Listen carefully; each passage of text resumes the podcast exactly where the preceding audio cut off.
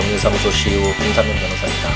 함께 있는 민법의 네 번째 시간을 듣게 되었습니다. 음, 이번 주가 시작되면서 이번 주에는 한 2회 정도를 이제 평일 동안 시간을 꼭 내서 어, 함께 있는 민법의 어떤 그 팟캐스트를 좀 올려보자 2회 정도 되는 분량을 올려보자라고 다짐을 했었는데 결국은 또다시 이렇게 한 주가 지나가고 예, 주말을 이용해서 이렇게 또 녹음을 하게 되네요. 음, 음, 하루하루가 정신없이 지나가는 것 같습니다. 물론 주어진 업무를 충실히 이행하는 것, 이행하기 위해서 이렇게 뭐 시간을 쓰고 있기 때문이기도 하지만 그러니까 무언가 어, 여유를 갖고 이렇게 음, 새로운 것들을 한다라는 것이 이제 시간이 지날수록 그렇게 쉽지만은 않은 일이구나라는 것을 새삼 느끼고 있습니다. 음, 제가 영국에서 한 2년 동안의 생활을 하면서 아, 유럽에 대해서 많이 배우고 어, 많이 느끼고 많은 관심을 갖게 되었었는데요. 그래서 한국에서 한국에 귀국하자마자 로마인 이야기를 한번 다시 읽어보자. 어렸을 때 한번 읽기는 했지만 그런 로마인 이야기 시오노 나나미 씨가 어, 적은 15권 분량의 어, 로마인 이야기를 한번 읽어보자 라고 생각을 해서 어, 한두 달 전쯤인가요? 이렇게 15권을 다시 한번 완독을 하게 됐습니다.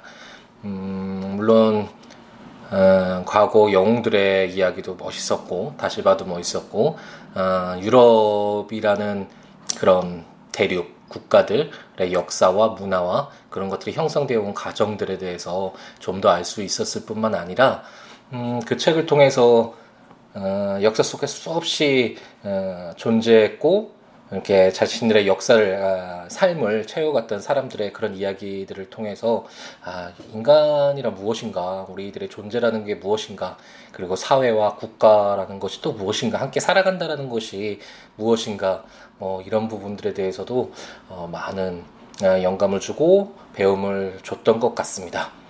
특히 제가 카이사르를 굉장히 어, 좋아하는데요. 그 책에 아마도 유명할 겁니다. 로마인 이야기에서 다른 책, 다른 건수는 안 읽었더라도 아마도 4권, 5권에 나오는 카이사르의 이야기는 많은 분들이 어, 호응을 하고 예, 동감을 하실 텐데 정말 멋지다라는 걸 동감을 하실 텐데 예, 카이사르가 주는 좀 가장 위대한 점은 그 사람의 행동이 항상 어, 자기의 사익만을 추구했을 뿐만 아니라 그 사익이 항상 공익에 부합되도록 어, 행동을 하고 자신의 어떤 정치적인 어, 그런 행동들을 취했다라는 점에 있지 않나라는 생각이 듭니다.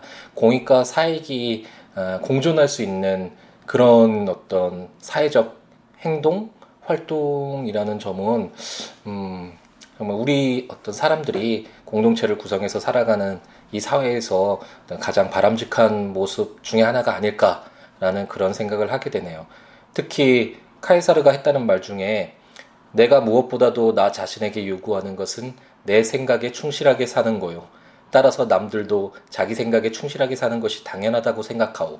이런 말을 했다고 하는데요. 정말 멋진 말인 것 같습니다. 요즘 들어서 이제 어, 자신의 생각에 충실하게 사는 사람들은 많아지는 것 같긴 한데 어, 자신의 생각에 따라서 어, 살기 위해서는 다른 사람들도 그들의 생각에 따라서 충실하게 사는 게 당연하다라고 이렇게 인정하고 받아들일 수 있는 음, 그런 어, 역량이라 그래야 되나요? 그런 것들이 있어야 되는데 음, 자기 생각만 주장하고 다른 사람들의 그 의견이나 다른 사람들의 삶은 그리고 인생관은 어, 받아들이지 못하는 그런 경향이 더욱 심화되어 가고 있지 않나라는 그런 생각이 좀 듭니다. 음, 앞으로 우리 사회가 그리고 이 사회를 구성하고 있는 우리들 모두가 음, 자신의 생각에 충실하게 사는 것도 당연히 중요하지만 어, 그와 함께 자신이 그렇다면 다른 사람들도 다른 사람들의 생각에 충실하게 어, 사는 것을 인정하고 받아들일 수 있는 어, 그런 자세가 필요하지 않을까 라는 그런 생각을 해보게 됩니다. 그러면 오늘은 좀, 음, 지난번 시간에 어, 읽어보았던 민법 제 9조부터 어, 제 14조까지를 한번 다시 한번 반복해서 읽어보고 이제 오늘의 어, 민법을 함께 있는 민법을 시작해 보도록 하겠습니다. 어, 지금 저희가 읽고 있는 것은 민법 중에 그 방대한 민법 중에 민법 총칙 부분이고 민법 총칙 중에서 주체 부분 그 중에 우리 사람들 자연인 이 주체에 관한 부분이고 어, 지난번에 읽었던 내용은 어, 그럼 만약 주체가 의사결정을 자유롭게 할 수 있는 그런 능력이 부족한 제한 능력자 들의 경우에 어떻게 보호를 할 것인가 뭐 그런 각종의 후견인 제도가 새로 개정되어서 이제 시행되고 있다라는 그런 점들을 한번 어, 살펴보았었는데요. 제 구조에서 성년 후견 개시의 심판 이라는 제목하에 어, 가정법원은 질병, 장애, 노령, 그 밖의 사유로 인한 정신적 제약으로 사무를 처리할 능력이 지속적으로 결여된 사람, 그런 사람들에게 일정한 자의 청구에 의해서 성년 후견 개시 심판을 한다라는 것. 그리고 가정법원은 성년 후견 개시 심판을 할때 본인의 의사를 고려하여야 한다라는 것을 읽어보았고, 10조에서는 음, 피성년 후견인의 법률 행위는 취소할 수 있다라는 게 원칙이라는 것이고 제2항에서 취소할 수 없는 피성년 후견인의 법률 행위의 범위를 정할 수 있다라는 것도 한번 살펴보았고 제3항에서는 그 어, 법률 행위의 범위를 변경할 수도 있다라는 것. 하지만 어, 일용품의 구입 등 일상생활에 필요하고 그 대가가 과도하지 아니한 법률 행위는 성년 후견인이 취소할 수 없다 라는 이런 제한적 규정이 있다라는 것도 한번 살펴보았고 제11조에서 어, 성년후견 종류의 심판, 어, 성년후견 개시 원인이 소멸된 경우에는 어, 성년후견 종류의 심판을 한다는 것도 읽어보았습니다. 제12조에서는 성년후견 개시의 심판과 약간 다른 어, 제도인 한정후견 개시의 심판에 대해서 읽어보았는데요. 어, 한정후견 개시의 심판은 음, 뭐 아까와 같이 질병 장애 노령 그밖에 사유로 사물을 처리할 능력이 부족한 사람 아까 성년후견 개시 심판의 경우엔 사물을 처리할 능력이 지속적으로 결여된 사람이지만 그보다는 약간 음, 어떤 그 제한되는 능력이 약간은 좀덜 어, 감경된 사람이라고 할 수 있겠죠. 사물을 처리할 능력이 부족한 부족한 사람에게 한정후견 개시 심판할 수 있다라는 거 그것을 읽어보았고 제 13조에서 음, 1항에서 가정법원은 피한정 후견이 한정 후견인의 동의를 받아야 하는 행위의 범위를 정할 수 있다라는 거. 어, 그것도 한번 읽어보았고 어, 또 제2항에서는 동의를 받아야만 할 수 있는 행위의 범위를 변경할 수 있다라는 거. 그런 것들을 읽어보았고 제14조에서는 음, 성년 후견 종류의 심판과 어, 유사하게 어, 한정 후견 개시 원인이 소멸된 경우에는 한정 후견 종류의 심판을 한다라는 그런 내용을 한번 읽어보았습니다. 그러면 오늘 해야 될 부분은 성년 후견 제도, 한정 후견 제도와 함께 이번 민법 개정으로 새로 어, 시행되고 있는 특정 후견에 관해서 한번 읽어보고 그 이후에 이제 주체적인 부분에서 보호가 필요한 사람들에 대한 그런 보호 제도라고 할까요? 보호 규정들을 읽어보았는데 그렇다면 어, 제한 능력자들만을 보호하기 위해서 거래 상대방은 무조건 희생해라 이렇게 할 수는 없는 거잖아요. 그런 거래의 안전이라는 민법의 어떤 거대한 그것도 범, 어, 이념 어, 중요한 이념이라고 해야 되나요? 거래 안전도 충실히 해야 되기 때문에 그럼 거래 상대방은 어떻게 어, 그걸 보호할 것인가? 어, 제한 능력자들을 보호하고 그 과정에서 거래 안전도 보호할 수 있는 이 밸런스를 어떻게 맞출 것인가 그런 규정들이 어, 규정되어 있으니까 있으니까 한번 그것들에 대해서 한번 살펴보도록 하겠습니다. 제 14조의 2의 특정 후견의 심판이라는 제목하에 제 1항은 가정법원은 질병, 장애, 노령 그 밖의 사유로 인한 정신적 제약으로 일시적 후원 또는 특정한 사무에 관한 후원이 필요한 사람에 대해서 본인 배우자 사촌인의 친정 미성년 후견인 미성년 후견 감독인 검사 또는 지방자치단체 장애 청구에 의하여 특정 후견의 심판을 한다. 라고 규정되어 있고 제2항은 특정 후견은 본인의 의사에 반하여 할 수 없다. 제3항은 특정 후견의 심판을 하는 경우에는 특정 후견의 기간 또는 사무의 범위를 정하여야 한다. 라고 규정되어 있습니다. 음, 음, 성년 후견 개시 심판과 한정 후견 개시 심판과 비교해 보면 특정 후견의 심판이 어, 어떤 목적에서 어, 이렇게 시행되고 있다라는 것을 알 수 있는데요. 성년 후견 개시의 심판이 조금 전에 말씀드린 바와 같이 사물을 처리할 능력이 지속적으로 결여된 사람에게 어, 내려져서 어, 원칙적으로 피성년 후견인 그러니까 그 성년 후견 개시 심판을 받은 사람의 법률 행위는 취소할 수 있게 만들고 그리고 사물을 처리할 능력이 부족한 사람, 지속적으로 결여되어 있지는 않지만 사물을 처리할 능력이 부족한 사람에 대해서는 어, 피해, 그 한정 후견 개시 심판을 받은 사람이 한정 후견인의 동의를 받아야 이제 법률 행위를 유효하게 할 수 있다. 이런 식으로 어, 규정되어 있는데 반해서 특정 후견의 심판은 일시적인 후원 또는 특정한 사무에 관한 후원이 필요한 사람에게 어, 필요한 사람이 어, 이용할 수 있는 제도다라고 생각하시면 되겠습니다. 특정한 사무나 후견이 필요한 어, 특정한 사무에 관해서 그 후원이 필요하거나 일시적으로 후원이 필요한 사람에게 적용되는 제도이기 때문에 제 2항에서 본인의 의사에 반해서 특정 후견을 할 수 없다라고 명확하게 규정하고 있고요. 이것은 성년 후견 개시 심판이나 한정 후견 개시 심판이 음, 당사자 그러니까 성년후경제시 심판을 할 때는 본인의 의사를 고려하여야 한다라고 이렇게 뭐 한정후 경 계시도 마찬가지고요. 이렇게 본인의 의사를 고려하여야 한다라고 규정되어 있는 것과 달리 특정 후견의 경우엔 본인의 의사에 반해서는 아예 특정 후견도 할 수 없다. 그래서 이것은 후견이 필요한 어, 사람이 일시적으로 또는 특정한 사무에 관해서 이용 어, 후견인 제도를 이용할 수 있는 그런 제도다라고 생각하시면 될 것 같습니다. 제14조의 3은 심판 사이의 관계라는 제목 하에 제1항은 가정법원이 피한정 후견인 또는 피특정 후견인에 대하여 성년 후견 개시 심판을 할 때는 종전의 한정 후견 또는 특정 후견의 종료 심판을 한다. 제2항 가정법원이 피성년 후견인 또는 피특정 후견인에 대하여 한정 후견 개시의 심판을 할 때에는 종전의 성년 후견 또는 특정 후견 종료 심, 종료 심판을 한다라는 규정을 두어서 음, 그런 경우가 있을 수 있잖아요.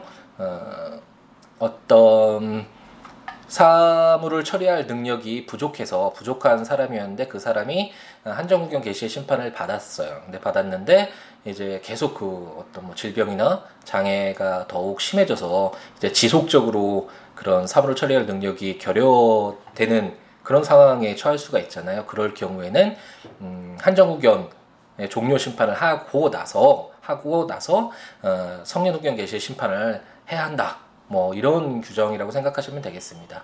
그래서 그 성년 후견 어, 제도, 그 다음에 한정 후견 제도, 특정 후견 제도 이런 제도 사이의 관계를 어떻게 어, 둘 것인가라는 규정이 제 14조의 3이라고 생각하시면 되겠습니다. 어, 이제 900조 이하의 후견 제도에 보면 이제 임의 후견이 있는데 그것까지 한번 일, 나중에 읽게 되면 어, 지금 민법이 개정 예전에는 한정치산자 금치산자 제도라고 이렇게 한정적으로 매우 어, 제한적으로 운영되던 이런 음, 제한 능력자들의 보호 제도가 이제 민법이 개정돼서 성년 후견 개시의 심판, 한정 후견 개시의 심판, 특정 후견의 심판, 임의 후견 네, 이런 제도들을 다양하게 그리고 본인의 어, 상황에 따라서 어떤 후견 제도를 선택할 수 있는 그 폭을 넓혀 놓았다라고 생각하시면 될 것 같습니다. 제15조와 제16조, 제17조는 어, 전에도 민법이 개정되기 전에도 어, 존재하던 규정이었는데 그게 이제 어, 문구만 제한 능력자 뭐 이런 문구가 어, 바뀌었습니다. 이 규정들은 제가 조금 전에 말씀드린 바와 같이 어, 제한 능력자들을 보호하기 위해서 너무 과도하게 보호하다 보면 그 거래 상대방이 어, 불의의 피해를 볼 수 있고 그렇다면 거래 안전이라는 민법의 어떤 원칙 그 이상향이 깨질 수가 있기 때문에 그 밸런스를 어떻게 조화를 시킬 것인가 라는 그런 규정들이라고 생각하시면 되겠고요. 제 15조는 제한 능력자의 상대방의 확답을 촉구할 권리라는 제목으로 제1항 제한 능력자의 상대방은 제한 능력자가 능력자가 된 후에 그에게 1개월 이상의 기간을 정하여 그 취소할 수 있는 행위를 추인할 것인지 여부의 확답을 촉구할 수 있다. 능력자로 된 사람이 그 기간 내에 확답을 발송하지 아니하면 그 행위를 추인한 것으로 본다. 제2항 제한 능력자가 아직 능력자가 되지 못한 경우에는 그의 법정 대리인에게 제1항의 촉구를 할 수 있고 법정 대리인이 그 정하여진 기간 내에 확답을, 확답을 발송하지 아니한 경우에는 그 행위를 추인한 것으로 본다. 제3항 특별한 절차가 필요한 행위는 그 정하여진 기간 내에 그 절차를 바, 밟은 확답을 발송하지 아니하면 취소한 것으로 본다라는 규정입니다. 한번 예를 들어보겠습니다. 갑돌이가 미성년자인데 음, 음, 외모적으로는 어, 20대 후반으로 봐도 손색이 없을 정도의 아, 외모를 가진 자라고 한번 가정을 해보겠습니다. 음, 갑돌이가 이제 약간 고가의 오락기기를 샀는데 음, 언제든지 미성년자이기 때문에 그 매매 행위를 취소할 수 있다라고 만약 이렇게 규정되어 있다면 뭐 갑돌이로서는 뭐 오락을 좀 하다가 자기가 뭐 실증이 나서 아 파, 다시 팔아야겠다. 뭐 이런 생각이 들어서 아 저 미성년자였으니까 이 행위 취소해 주세요. 그러면서 그 오락기계 값을 받을 수 있다면 뭐 갑돌이에겐 좋겠지만 그 거래의 상대방인 오락기기 판매점의 그 주인은 어 뭐 계속 불안에 떨면서 거래를 해야겠죠. 자기가 이 물건을 판 것이 뭐 미성년자인지 아니면 뭐 제한 능력자인지 뭐 이런 식으로 해서 언제든지 취소당할 수 있다라는 이런 불안 속에서 거래를 한다면 이 거래 안전이라는 민법의 원칙에 어떤 뭐 훼손이 생기겠죠. 그래서 제한 능력자를 보호하는 규정도 필요하지만 그와 함께 거래 상대방을 그렇다면 이렇게 불안정한 어, 거래 상대방을 어떻게 어, 보호할 것인가, 어떻게 그 조화를 어, 이룰 것인가라는 어, 그런 규정들이 15조부터 17조라고 생각하면 될 텐데, 그중 제 15조는 우선 그 행위를 그 취소할 수 있는 행위인데 법률 미성년자의 법률 행위니까 취소할 수 있는 행위인데 그 취소할 수 있는 행위를 추인할 것인가 이렇게 물을 수 있는 권리를 주고 있다라고 생각하면 되겠습니다. 어, 개정되기 전에는 최고권 그래서 어, 좀 어, 법률 용어가 이렇게 제목으로 들어가 있어서 어려운 부분이 있었는데 지금은 민법이 그래도 개정이 돼서 어, 좀 어느 정도 쉽게 이해할 수 있게 됐습니다.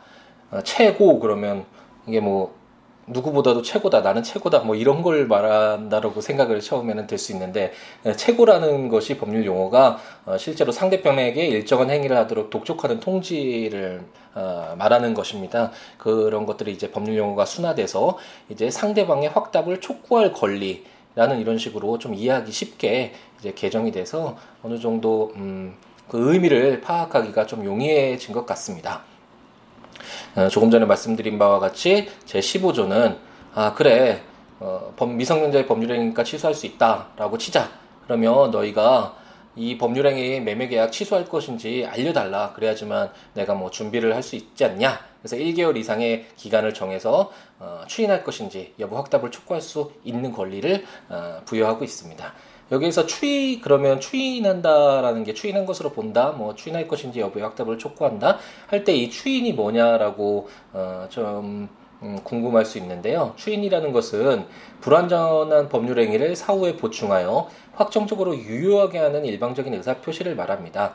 어, 그래서 방금 전에 말씀드렸던 예에서는 갑돌이의 법률 행위는 취소할 수 있는 불안정한 법률 행위였는데 예, 이제 뭐 능력자가 된 갑돌이라든지 아니면 뭐그 법정 대리인인 부모님이 그뭐 오락기기 판매 그 주인의 어, 어떤 확답을 촉구할 권리를 받고 나서 어, 확답을 어, 촉구하는 그런 통지를 받고도 아무 대답을 하지 않은 아니한 경우에는 그 행위가 이제 확정적으로 더 이상 취소할 수 없고 유효한 것으로 되는 것 어, 그렇게 생각하시면 될 것 같습니다. 그래서 그런 어, 그 추인이라는 것이 아 그런 거구나라는 것을 한번 떠올리면서 한번 읽어보면 제 2항을 읽어보면 그 법정 대리인이 그 정하여진 기간 내에 확답을 발송하지 아니한 경우에는 그 행위를 추인한 것으로 본다. 그것이 더 이상 취소할 수 없고 확정적으로 유효한 행위인 것으로 본다. 라고 그런 식으로 이해를 하시면 될 것 같네요. 제3항에선 특별한 절차가 필요한 행위에 대해서 나와 있는데 이건 뭐 친족회의 동의를 얻어야 되는 뭐 그런 특수한 경우가 있습니다. 그런 이런 규정들이 아 그런 이런 특별한 절차가 필요한 행위에는 그 정해진 기간 내 절차를 밟은 확답을 발송하지 아니하면 취소한 것으로 본다. 아까 1항과 2항이 추인한 것으로 보는 것에 반해서 특별한 절차가 필요한 행위에는 오히려 그런 절차를 밟은 확답을 발송하지 않으면 취소한 것으로 본다라고 규정이 있는데 이거는 약간 뭐 좀 나중에 친족회 부분에서 그런 부분을 읽어 나가면서 어 필요하다면 다시 언급을 하는 것으로 그렇게 이해하고 넘어가도록 하겠습니다. 제16조는 지금 제15조는 최고권 상대방에게 너 이 계약 유효한 것을 할 거야라고 물어볼 수 있는 권리가 있다라는 걸 규정하고 있고 제 16조는 어 아예 이제 그 어, 오락기계 어, 판매의 주인이 어, 그 어떤 매매 계약을 취소를 해버릴 수 있는 그런 권리도 부여하고 있습니다. 제한 능력자의 상대방의 철회권과 거절권이라는 제목하에 제1항은 제한 능력자가 맺은 계약은 추인이 있을 때까지 상대방이 그 의사표시를 철회할 수 있다. 다만 상대방이 계약 당시에 제한 능력자임을 알았을 경우에는 그러하지 아니하다. 제2항 제한 능력자의 단독 행위는 추인이 있을 때까지 상대방이 거절할 수 있다. 제3항 제1항의 철회나 제2항의 거절의 의사표시는 제한 능력자에게도 할 수 있다. 라고 어, 규정되어 있습니다. 어, 제15조가 이런 그 최고권, 그 상대방에게 확답을 촉구할 권리를 부여한 이유는 어, 거래 상대방이 어, 그런 매매 계약, 그 오락기계의 매, 어, 매매와 관련된 그 매매 계약을 계속 유효한 것으로 유지하고 싶은 마음이 있는 경우에 어, 부, 어, 부여되는 권리라고 할 수 있겠고요. 제 16조의 경우에는 아, 아예 예, 이 법률행위 이거 아예 없던 것으로 해서 매매 계약 없던 것으로 해서 내가 더 이상 이런 분쟁에 휘말리지 않겠다. 뭐 그런 생각을 갖고 있는 그런 자들에게 부여되는 권리라고 생각하면 되겠습니다. 그래서 제한 능력자가 맺은 계약은 추인이 있을 때까지 확정적으로 이제 더 이상 취소하지 않고 유효한 것으로 그렇게 되기 전까지는 오히려 그 거래의 상대방이 의사표시를 철회를 해버릴 수 있다. 하지만 또 제한적으로 어, 거래 상대방이 계약 당시에 제한 능력자임을 알았을 경우에는 더 이상 어, 거래 상대방을 보호할 필요는 없겠죠. 그런 경우에는 그 의사표시를 철회할 수는 없다라고 규정되어 있고요. 어, 제2항은 단독행위는 어, 단독행위의 경우를 규정하고 있는데 단독행위는 어, 일방 당사자의 의사표시만으로 성립하는 법률행위를 말합니다. 어, 예를 들어서 매매 같은 경우에는 매도인과 매수인 이 양 당사자의 의사의 합치가 있어야 되잖아요. 하지만 뭐 채무를 면제해주겠다 이런 뭐 이런 경우에는 그 채권자의 일방적인 의사표시만으로 어, 성립하고 법률 효과가 발생할 수 있는 것이겠죠. 이런 단독 행위의 경우에는 추인이 있을 때까지 어, 그 거래 상대방이 거절할 수 있다라는 것이고요. 제 사망이 약간 특이한데 거절의 의사 표시는 어, 철회나 거절의 의사 표시는 제한 능력자에게도 할 수 있다라고 규정되어 있잖아요. 음, 이걸 한번 생각을 해보면 입법의 취지를 한번 생각을 해보면 제 15조의 경우에는 계약을 계속 유효한 것으로 하기 위해서 주어진 권리자 거래 상대방에게 주어진 권리잖아요. 그렇기 때문에 제한 능력자가 어, 이제 능력자가 된 후에는 이제 제한 능력자에게도 할 수 있지만 어, 제한 능력자가 능력자가 되지 못한 경우에는 법정 대리인에게 이런 최고권 어, 상대방 확답을 촉구를 할 수 있는 권리를 부여해서 어, 뭐 거래가 계속 유지해도 괜찮은지를 좀 더 명확히 할 필요가 있다. 제한 능력자를 보호하기 위해서 이렇게 규정되어 있는데 반해서 이것은 제16조는 철회권과 거절권은 아예 그 거래 행위가 없었던 것으로 어, 해버리는 그 거래 상대방에게 주어진 권리잖아요. 그렇기 때문에 이건 거, 계속 거래 관계를 어, 유효한 것으로 어, 유지할 필요가 없이 그냥 처음부터 없었던 것으로 하는 내용의 권리이기 때문에 아마도 제한 능력자에게도 이런 철회나 거절의 의사 표시를 할 수 있다라고 어, 규정한 것이 아닌가라는 생각이 듭니다. 어, 제17조를 읽어보겠는데요. 제한능력자의 속임수라는 제목으로 제1항 제한능력자가 속임수로서 자기를 능력자로 믿게 한 경우에는 그 행위를 취소할 수 없다. 제2항 미성년자나 피한정 후견인이 속임수로서 법정 대리인의 동의가 있는 것으로 믿게 한 경우에도 제1항과 같다라고 규정되어 있습니다. 음, 제가 예전에 처음 공부할 땐 이 제 민법 제 17조가 무능력자의 사술 뭐 이런 제목으로 규정되어 있어서 이게 도대체 무엇을 말하는지 도무지 이해할 수가 없었는데 이게 민법의 개정으로 제한 능력자의 속임수 어, 그렇게 어, 누구나 일반인이 읽어도 아, 이해할 수 있게끔 민법이 개정됐습니다. 또 제1항 제2항 내용 자체도 특별히 어려운 것이 없이 한번 읽어보면 만약 제한 능력자가 속임 속여서 어, 나 미성년자 아니에요. 저 성인이에요 라고 이렇게 속인 그런 제한 능력자까지 보호할 필요는 없겠죠. 그렇게 자기를 능력자로 믿게 한 경우에는 아예 그 행위를 취소할 수 없다라고 규정해서 어, 보호할 필요가 없는 그런 제한 능력자에 대한 규정들을 어, 하고 있고요. 제 2항에서도 어, 법정 대리인의 동의가 있는 것으로 믿게 한 경우 자기를 능력자로 믿게 능력자다라고 믿게 한 경우나 아니면 법정 대리인의 동의가 있었다라고 이런 속임수를 쓴 그런 제한 능력자의 법률 행위의 경우에는 제한 능력자를 특별히 보호할 필요가 없다라고 규정되어 있다라고 생각하시면 될 것 같습니다. 음, 지금까지 이제 주체 부분 조금 전에 말씀드렸듯이 민법 총칙 중에 그 주체 부분 어, 주체 부분과 관련돼서는 어, 떤 의사 결정 능력이 부족하기 때문에 제한되어 있기 때문에 보호가 필요한 사람들에 대해서 어떻게 규정되어 있는지 어, 또 그 사람들을 과도하게 보호하다 보면 거래 상대방, 거래 안전이 해칠 수도 있기 때문에 그렇다면 그 거래 상대방은 어떻게 자신의 권리를 보호할 수 있는지 이런 규정들을 어, 읽어 보았습니다. 이런 것들이 실제적으로는 아마도 어, 법정에서는 어떤 식으로 이제 다투어지느냐, 어떻게 적용되고 이용되느냐 하면 아마도 어, 아까 그 예, 예에서 갑돌이가 예, 이제 오락기기를 이제 샀어요. 근데 대금을 지급하지 않고 않았다고 이렇게 한번 가정을 해보자. 뭐 할부로 샀는데 계약금만 주고 그 다음부터 돈을 주지 않았다. 뭐 이런 식으로 한번 그런 상황이 발생했다고 가정했 가정해 보면 아마도 그 오락기기 상점의 주인은 대금 지급을 청구를 하겠죠. 그럴 경우에 아마도 갑돌이는 아 나 미성년자다 민법 제 5조 취소할 수 있다라고 되어 있지 않느냐. 나면 계약을 취소하겠다.